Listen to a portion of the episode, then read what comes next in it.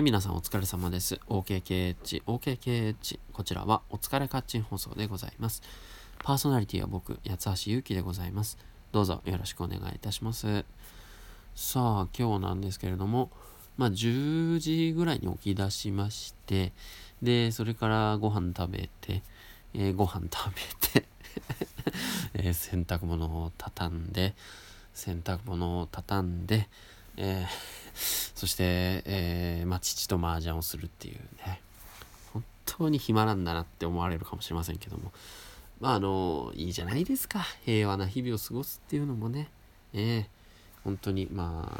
親孝行じゃないですけども、親孝行っていう名のただ単にダラダラしてるだけなの気もするますけどね、もうちょっとね、気合い入れてやっていかなければなというふうに思っておりますけれどもね、自分の、声の仕事の方もあるのでね、そちらの準備もしつつっていうところでございますけれども、はい。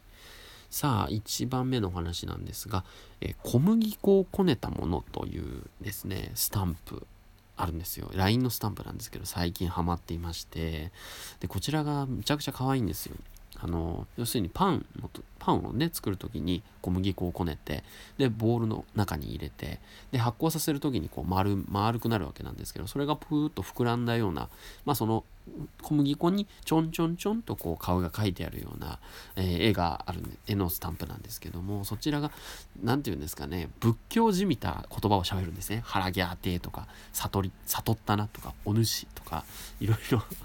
そのボジソワカとか言ったりするんで、それが面白いんですよね。そして例えば一緒にハスの花が描かれていたりとか、あとはみかんが一緒に置かれていたりとか、本当に可愛いんですよね。あとセリフがやっぱりこうそれなとか、よくできたお主とか言うわけですから、うまいこと LINE での相手の会話にこう組み込んでいけるという面白さですでにですね、妹にもこう布教をしてですね、妹との会話ほぼスタンプでやっていくみたいな、そういうこともできております。ジェシーさんというイラストレーターの方が描かれたものでしてね、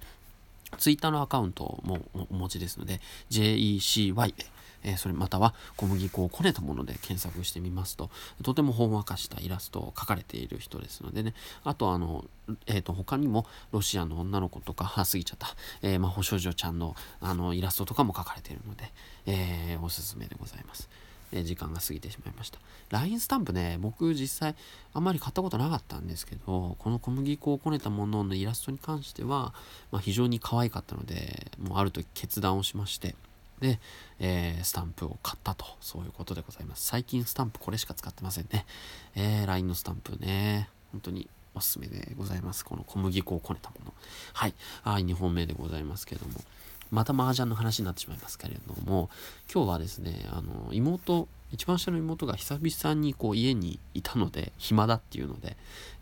父といつも2人で麻雀を練習していたわけなんですけどもね、家族麻雀ってやっぱやってみたいなってずっと思ってて、なんかこう家族でね、4人、うちは5人家族ですけども、4人で